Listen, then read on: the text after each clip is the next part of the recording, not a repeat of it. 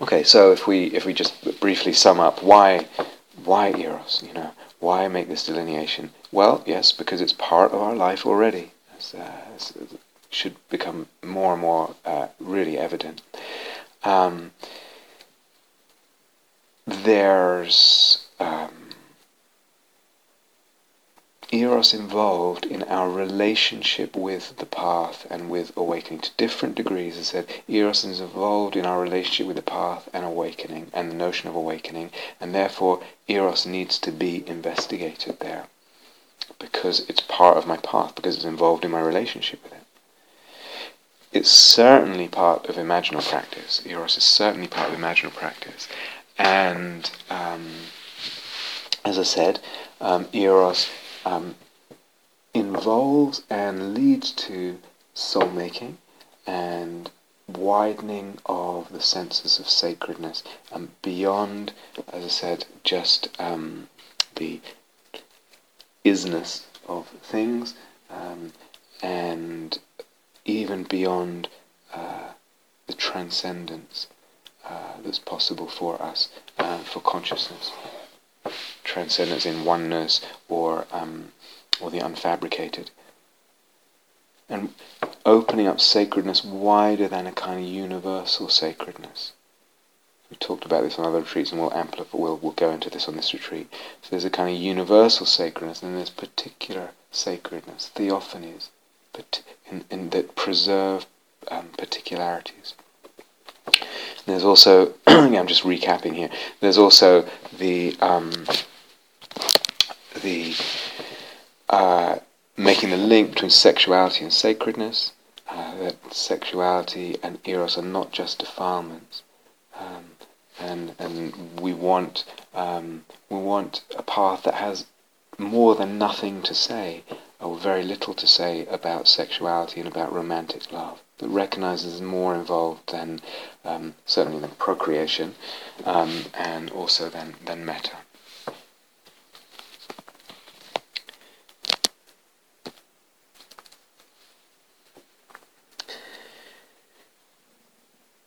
Before I um,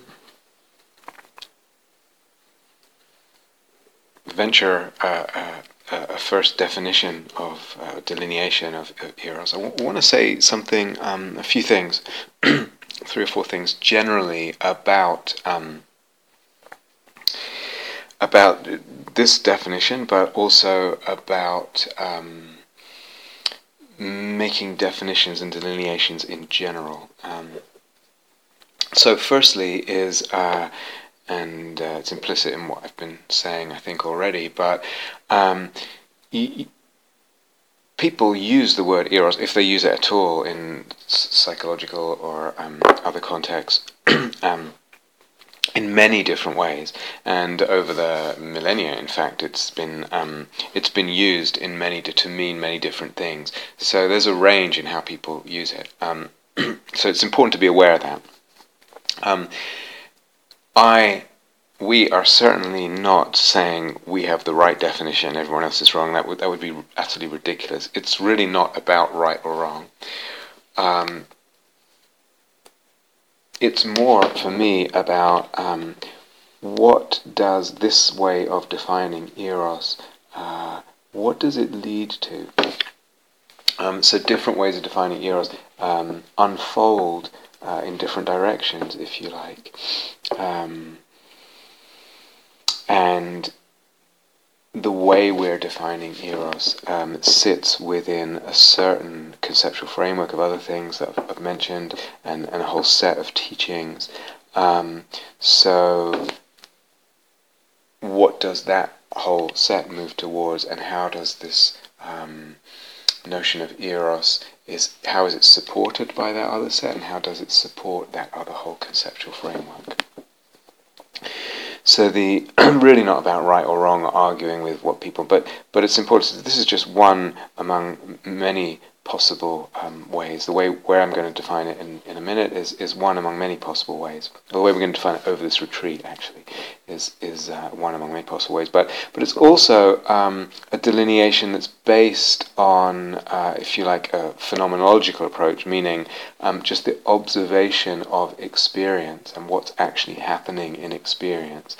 But that observation is already informed and based on certain directions in practice to do with um, understandings of emptiness and also imaginal practice and notions of soul making.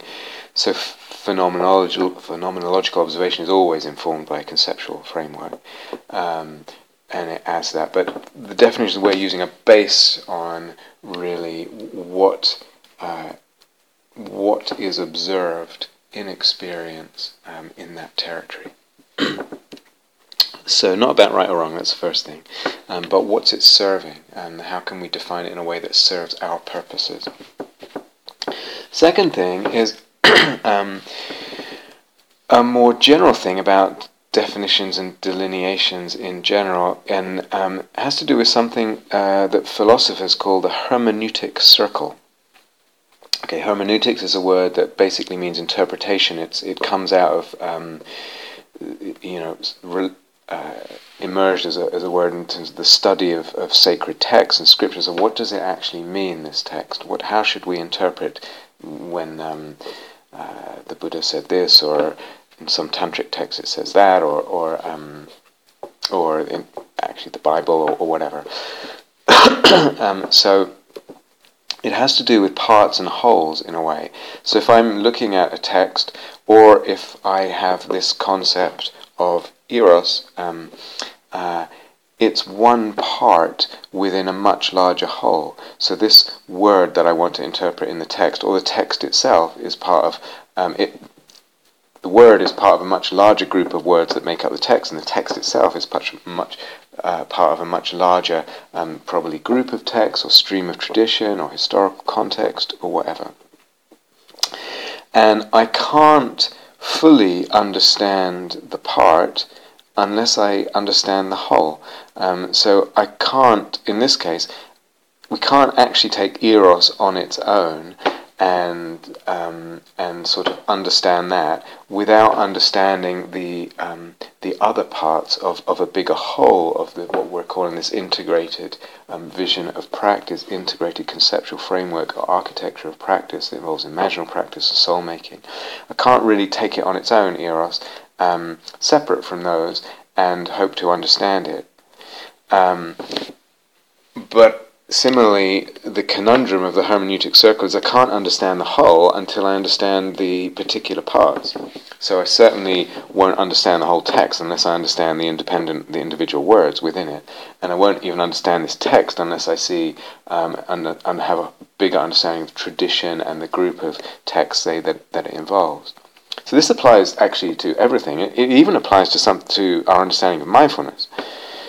Um, so uh, mindfulness um, to understand, or say to, to move closer, if you like, to an understanding of what the Buddha meant, um, we actually need to understand the whole of the path and the whole of his Dharma, because mindfulness is situated within that Dharma, and its meaning and its directions and what it draws on and the assumptions and the um, all of that is um, has a place, as again a context.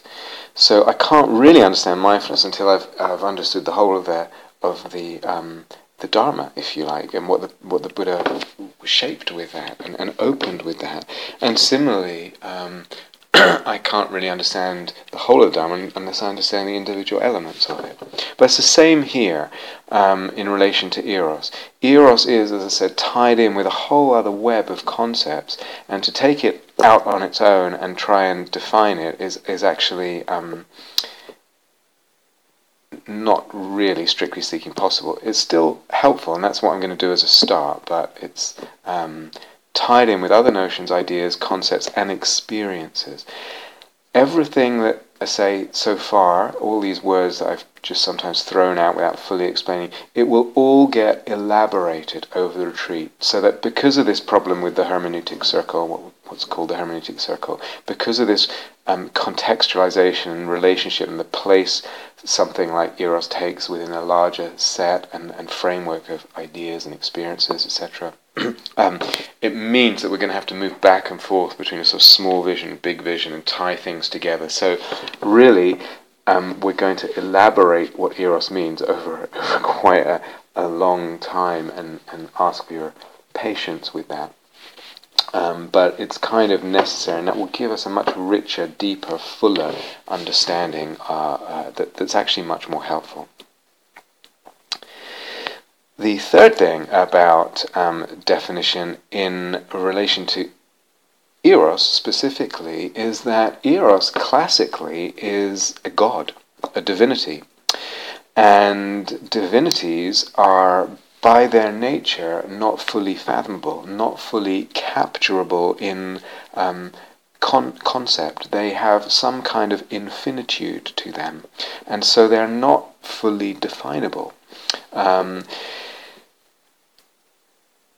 that doesn't mean that we shouldn't venture certain concepts, um, and I'll explain this much more later. Why, a, we can't avoid conceptuality, and b, actually, conceptuality is part uh, is is necessary and part of the erotic movement and expanding. This is the thing, expanding, not a limited or fixed or stuck conceptuality. So that's where the rub comes. It's not that we just say, oh, it's divine, it's infinite, it's undefined, and we just shrug and forget about it. Then we don't amplify that. It doesn't come alive to us as an area of interest.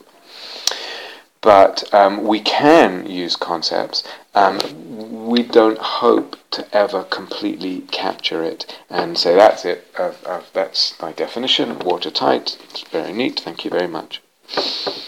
Um, maybe in some traditions, actually, Eros is a semi-divinity. So he's sort of um, uh, what's the word demigod um, in between um, the divine and the uh, the not divine, if you like, and um, and that may also allow us to be uh, part of the reason why we can be more more conceptual, um, or at least approach it, approach part of it, or begin to approach it through through some conception.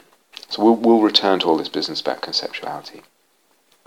But let's start, having said all that about uh, caveats and qualifications and all that, and complications uh, about definitions. And um, let's start with a really simple definition, okay? A relatively simple definition. This is just a start, just to get us started.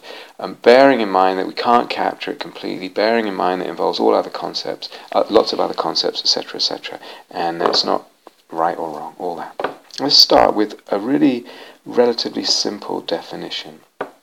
And I say eros is a desire. It's a kind of desire. It's a wanting, but wanting what? It wants, let's say, more contact. It wants more contact, more connection uh, with uh, what we could call its object or whatever erotic object we're talking about. We're going to use that language a lot. Erotic object means what's eros in relationship to, um, or the the um, beloved, if you like, if you want more poetic language.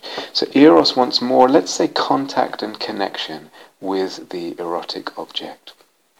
Now, because these words contact and especially connection are a bit have become so sort of um, used, they they've almost lost lost their power. So I'm going to elaborate this a little bit. It wants more contact connection. Wants to um, to touch the erotic object more. These words I'm using really quite broadly. What does it mean to touch? Does touch just mean the skin touching something? It, certainly it means that, but it means much more. What does it mean to touch?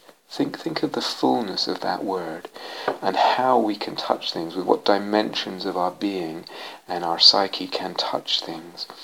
It wants to touch it wants to touch more of the erotic object. It wants to know more. It wants to know the object more. It wants to know the beloved more. And again, that word know, think of the fullness of what that word means. I want to know you. I want to um, it, it, I'm really using the words quite broadly here. It wants to experience more of the beloved, more of the erotic object. Um, so it has to do with experience, intimacy. It wants, eros is a wanting to penetrate the erotic object more, uh, to open more to the beloved, to open to more of the, uh, the erotic object, to penetrate more of the erotic object and to penetrate more. So these words, and you know, penetrate, open, maybe no, uh, these are also words with sexual connotations, right? And that, that's deliberate. So it's not limited to that. But and we're going to come back to these these words in particular. Um, but using these words broadly, eros is a uh, the wanting of more contact, more connection, more touch, more knowing, more experience of, um, to experience more of, more of, to have more intimacy, more penetration, more opening to the erotic object or beloved. Now that erotic object could be anything anything outer, so-called outer or inner, anything. The erotic object can be, and the object of eros can be anything. And notice also about this simple definition for now, notice that word more. I put a lot of emphasis on that word more. I don't know the myth from uh, the classical myth, but eros um, always goes along with, I think there's another god called Pothos, P-O-T-H-O-S, is another Greek word, and pothos is the um, infinite desire or the desire for the infinite. So it's always it's the it's the more. This is the more. Um, pothos has something that always wants to move on to when it's got something it wants more, more, more. So I'm going to say that that pothos is a part of eros. When we talk about eros, it it it implies and involves and um, has as an, an intrinsic element pothos, and that's the more. It wants more touching, more knowing of, more experience of, more penetration, more opening to. Okay? So, you might be like, oof, that's not a very interesting definition. That's a, it's quite a humble definition in a way, and, and it's, a, it's really starting quite simple, and in some senses quite a broad definition. Others it's quite narrow, and you might think, well, that's not that's a bit of a disappointing definition, or maybe not a big deal. But um, my contention, what I hope you'll at some point be convinced by, is actually um, the beauty of this way of defining it, and that you will begin to see slowly, hopefully, more and more um, the power of it as a way of thinking about eros, um, that it has all kinds of implications and consequences um, that emerge from it, that are kind of wrapped up, not so obvious, um, not so obviously, but are intrinsic to it, and and create, if you like, the, the beauty and the fullness, the richness, and the um, multi-directionality of what Eros actually is and what it does. Okay, so again, notice again, Eros is, is not, we're not defining it um, as, uh, or rather, we're saying it's it's it's not the same as um, sexuality or sexual attraction or sexual energy. It includes that in our definition. That's certainly part of it, and you can it's wanting more touch, more uh, penetration, more openness, more to know, to be intimate. So that's sexuality is, is one one dimension of that, or one manifestation of that at a certain level in a certain direction we're not also equating it with Freud's uh, pleasure principle, the seeking of pleasant pleasure and pleasant sensations. um, so, uh, which would be one of um, akin to one of the, the Buddha's um, lists of what craving or clinging involves. Um, so that's certainly involved. Pleasure is involved, and I'm going to come back to this in eros. But it's not. That's not actually what eros is after nor are we, as I said, equating it with the uh, what Freud would call the life instinct versus the death instinct, um, or even the life force. uh, other words, just the sort of life energy, um, nor love. So the way we're using the word eros doesn't, we're not equating them with all of these. There is a relationship of the way that we're using the word eros with all each of those, but they're not equal. So in some instances, um, eros is the bigger concept. For instance, in relation to sexuality. In other times, other other um, instances of, of these uh, these other definitions, um, eros would be the smaller concept. So I would say eros is um, a part or an element of life force, or, or better, a certain direction or manifestation of life force. So we, as beings, we, we have a certain amount of life force at any time, or just in our existence, and eros would be one directionality and one manifestation of the way that life force manifests. Um, eros, as I said, is, is uh, one kind of desire. Uh, craving would be another kind of desire. Craving for sense pleasures would be another kind of desire. Um, but also notice something else. So, in some traditions and uh, ancient traditions, and um, and it's uh, continued to, to, this, this, very day. Uh, so, I think it came either from the Platonic teachings. I don't know enough about it, or from the Neoplatonic tradition. Um, so, for instance, there was um, uh, a mystic and a sage and a philosopher with the wonderful name of Dionysius the Areopagite. Actually, he had the even this the guy I'm talking about had the even more wonderful name of Pseudo Dionysius the Areopagite because Areopagite Pseudo Dionysius the Areopagite because for uh, it seems for very complex reasons he was pretending to be the other guy Dionysius the Areopagite who had lived a few hundred years before that. Anyway, um, this uh, Dionysius the Areopagite, uh, among other teachers, um, defines eros as really that force um, that moves towards unification, towards union, towards melting in oneness, etc. so we are not defining it that way. This is important, um, and this is quite common um, in some psychologies and some spiritual teachings. He says we're not defined. There's a relationship between this movement towards unification. But actually, it's it's it's actually more complex. So go back to our one, our definition. Eros is this desire, this wanting for more contact, more connection, more t- more touching, more knowing, more experiencing, more intimacy, more penetrating and opening to the beloved or the erotic object. So there's a relationship with the movement towards unifying. But, and I'm gonna, we're going to elaborate this, both of us will elaborate this a lot more. Eros will always um, want more.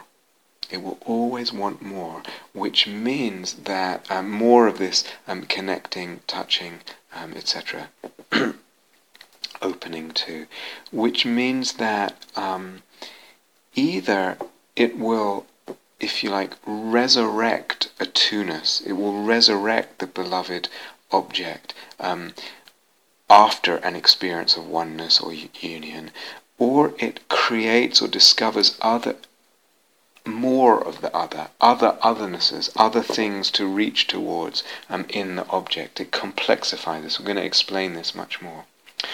Or it simply does not go towards union. It, it, it does not dissolve, uh, move towards dissolution, towards union, towards melting, towards a collapsing of the two-ness into oneness.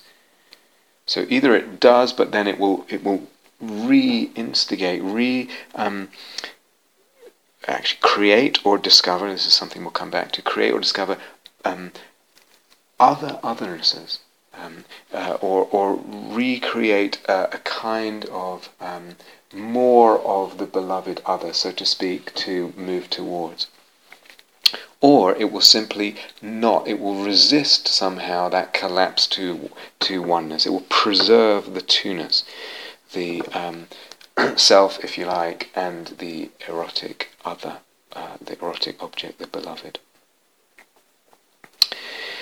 Uh, much more about that later, um, but this is a really, really important point. Um, so, how do we recognize eros? How do we recognize the presence of Eros in our experience, in our life, in our meditations, in our relationships? I remember teaching um, many years ago, quite a few years ago, and uh, giving some instructions on mind states and emphasizing um,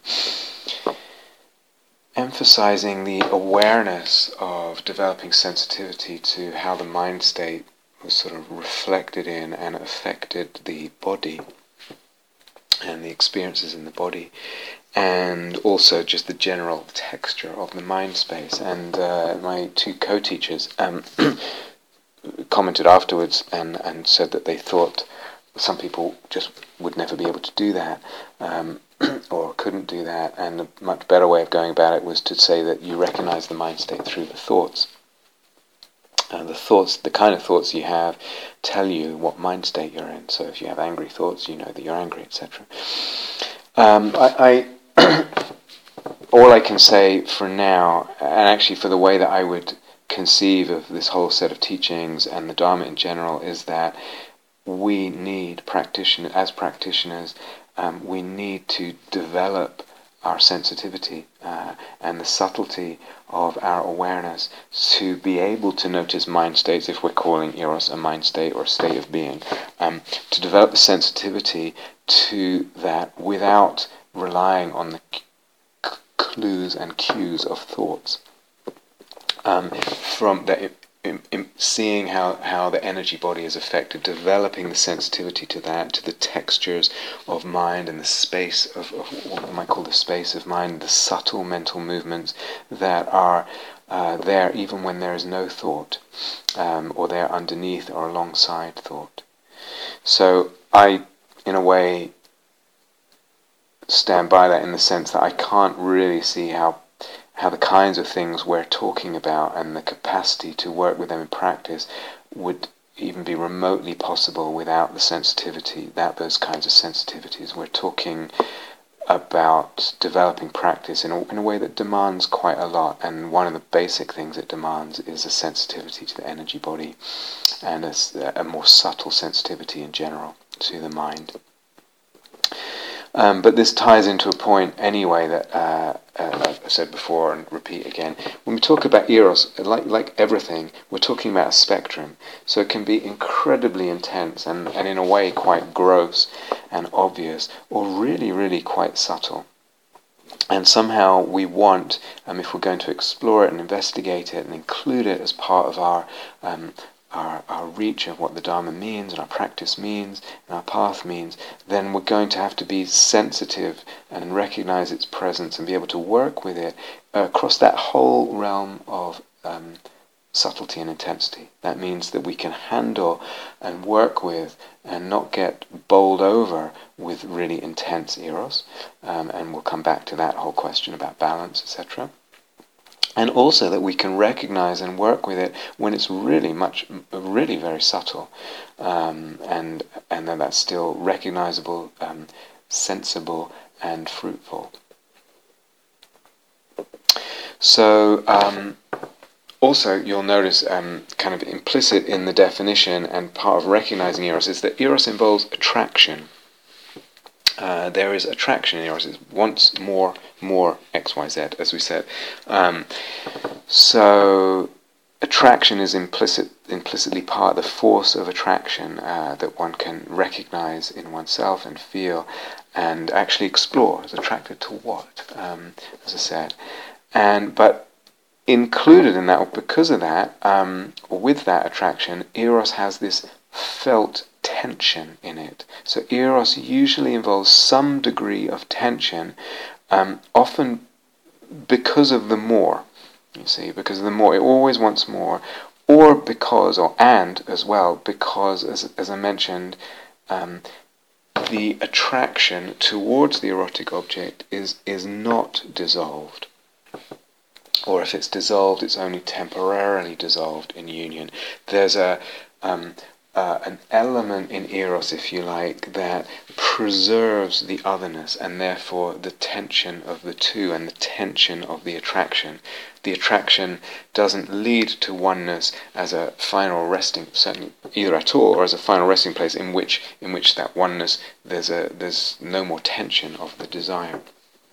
And so, always to say it again, there's the preservation of otherness or the creation of more otherness, so to speak, more of this object, more dimensions of this object, and therefore more otherness, or the discovery, if you like, of uh, more more to the object and more otherness, uh, more to move into with this with this attraction, with the directionality of the desire. So you can already see it's it's simple, but it's already quite complex. And we're going to go into this thing about two-ness and oneness and, and preserving otherness and all that. We're going to go into that more, as I said. Um, but recognizing eros again, eros often has a certain what we might call juiciness to it. Uh, now that's quite interesting too. Juice, the word libido, which some people use interchangeably with eros. Um, the word libido is related to the word lips and um, the, the, the, moisture of lips, the drippings of pleasure. Um, I'm taking this etymology from both from James Hillman and also from Onians, who, who wrote a book um, about the history of Western thought and certain concepts and traces them through history. Um, the libido is related to the meaning is drippings of pleasure, um, juicy, juices, uh, libation, our word libation, drink, um, the excitations of lust, um, the, the, pouring of liquid, as, as in um, uh, libation, as I said, to um, is to make liquid, to make something a liquid or to melt. Um, the word, it's also related to the Latin word litus, which is uh, moistness or fatness or fruitfulness. That's, that's very key to our definition of eros is fruitfulness and gladness. And also related to the German Lieben, which is um, love, uh, as well as to the word liber in Latin, which means uh, free. And the god uh, Liber was um, a fertility god, a procreative uh, figure. It's also related to something you may have heard me say in other talks about the necessity to make all things liquid. Um, alchemical maxim, don't proceed until all things have been made liquid. Um, in other words, not rarefied. So eros and in its uh, uh, connection with the word libido is, is all, all this is wrapped up. Actually, we will be using the word libido when we even use it as meaning more something like psychic energy in general, um, the energy of the psyche. But anyway, it's related. And juiciness um, is seems to be a part of the erotic experience, a part of the experience of eros. Um, part of that, part of the reason for juiciness is that, and this is something we're going to have to explain in. Uh, in more detail later, is that Eros always invokes, stimulates, or involves or is involved with the imaginal and soul making. Eros always invokes, involves with, is involved with, or involves and stimulates the imaginal and the soul making. I'll explain more about this later. And that process of soul making and the imaginal is in itself rich and, and so Eros brings more richness. This whole process of soul making is a rich process and a juicy process. So, attraction, tension, juiciness, um, the imaginal, I'll come back to that. Um, or image is part of Eros or involved with Eros, that's part of how we recognize it. Um, all this implies a kind of dynamism so there's the dynamism of the attraction towards the object. That's also recognizable as a feature of eros. There's this dynamism of attraction towards the erotic beloved. Um, but there's also the dynamism of what I just referred to, and I'll elaborate much more as the retreat goes on. This dynamism of the stimulation of the soul making process, which is a dynamic process. It involves movement, expansion, complication, enrichment, widening, deepening of image, of what we might call psyche, and also of conceptuality. So there's a dynamism involved in eros that has to do with that um, dynamic. It's not always obvious at first. It's the dynamism of the attraction to the object that's um, more obvious. But actually, what it turns out is the object that we're, we're attracted to is more the complex of image, um, uh, idea, eros itself.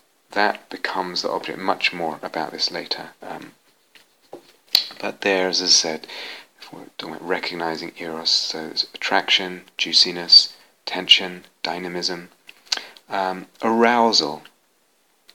Arousal is also a part of the erotic experience. Now, we don't necessarily mean um, sexual arousal, although of course that's a part of it, can be, um, or even um, perhaps even measurable or observable um, psychophysical arousal um, that a person might measure with electrodes or something or other. Um, may or may not, I don't know. But um, but really, it's the arousal involved with eros is an arousal of interest.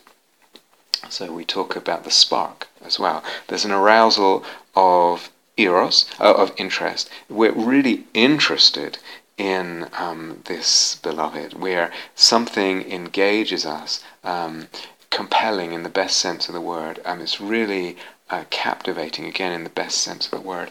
Um, the arousal is interest. Uh, the interest is aroused, and also um, the energy body is aroused by which I mean um, the energy body is energized, it will feel energized, it will feel open, and it will probably feel aligned. I've talked about this in, in past retreats when I talked about the energy body working in imaginal practice.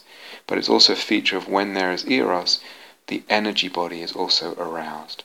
Now that arousal again can be very intense, very, very intense, or really quite subtle, and it may be relatively unagitated. There's quite a peaceful feeling with it often. Not always, but often.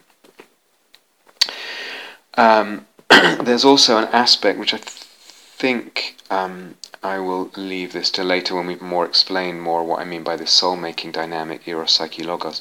Um, but I'll just mention it now of autoeroticism, um, so that. Uh, what becomes for us an erotic object um, also involves ourselves, ourselves and involves our eros. So the eros itself becomes erotically um, beautiful to us, our own eros, and ourselves also. I'll come. I'll come. There's one calling autoeroticism. I'll, I'll, I'll come back to that um, hopefully in the next talk. Uh, now let's let's invent another slight delineation here in relation to some of what we just said. Um, I'm going to make up uh, a delineation between two words, delight and bliss. Uh, and again, no, no at all claim this to be a correct dictionary definition or the right definition or anything like that. But let's say, let's use the term delight um, and say that eros usually um, is accompanied by or involves delight. Delight is involved um, with the erotic experience, by which I mean, by delight, I mean um, a, sense of fullness, of richness, of aliveness, of interest, as we just said. Um, the delight of soul making, of this enriching process, this expanding process that soul making is. We can say axiomatically the soul loves soul making. Uh, it's almost a circular definition of the soul. What's the soul? The soul is what loves soul making. It loves this, uh, what I'll explain more, this, this dynamic, this process of soul making, of eros, psyche, logos, in the mutual fertilization, expansion, deepening, enriching, widening. Uh, so that soul making, I wonder, is, is intrinsically delightful, if you like. Um, and eros, because it goes with all that, um, it's almost always got uh, a sense of delight with it. Uh, so you could say that's part of juiciness, but let's just say that's specific to the soul-making quality. now, eros may involve bliss, and again, I'm just making up a definition here just for our purposes, um, and defining bliss as an experience of the energy body, um, uh, of great pleasantness in, in, in, in, the energy body, of rapture or joy in the energy body, and um, uh, that kind of openness, etc., and uh, sometimes, again, very intense, sometimes much more subtle. Um, uh, but that that energy body experience of bliss, I would say, accompanies any uh, lightening or uh, unfabricating to whatever degree of the self of sen- of the self sense, uh, up to a certain point at least.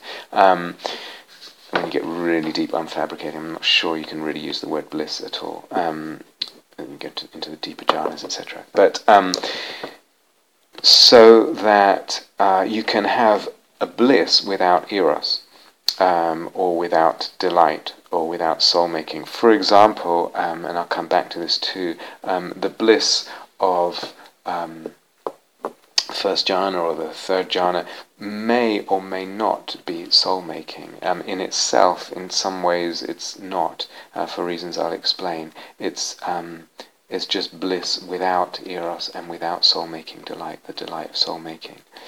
But, um, and of course, sometimes you can have um, a delight in soul making without bliss, uh, quite often, so without that sort of um, strong feeling in the energy body. But basically, um, eros usually involves delight or is accompanied by delight, and it may involve bliss. Um, Okay, so done recognizing eros. Uh, again, just run through those. Um, big spectrum and intensity and subtlety involves attraction. That's implicit in it.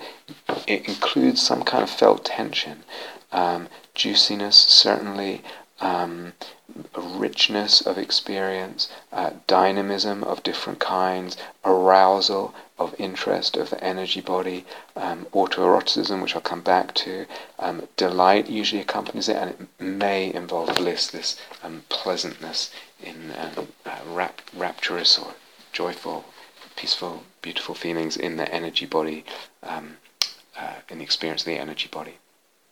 So these are some some of the um, uh, this is a start in to, to, define eros in a very simple way with some caveats, and actually we're going to see what that does and expand and enrich the very definition or the delineation of eros and really fill it out over the, over the retreat. Um, put it in, in relationship to other concepts, um, and uh, but these are some of the uh, elements of of recognizing the experience. So you already see, excuse me, you already see um, in some of what we're talking about, it's hard to go too far in this without bringing in other um, as an element or part of this web or this um, architecture of ideas and experiences and delineations that we're going to try to unfold as part of this more uh, wider, integrated, more far-reaching um, conceptual framework or path. And so that's what we're going to begin to do. Start to draw it together and draw in some of these ideas and um, uh, involve them in each other. Okay?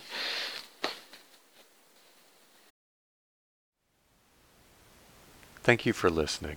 To learn how you can support the teachers and Dharma Seed, please visit dharma dharmaseed.org slash donate.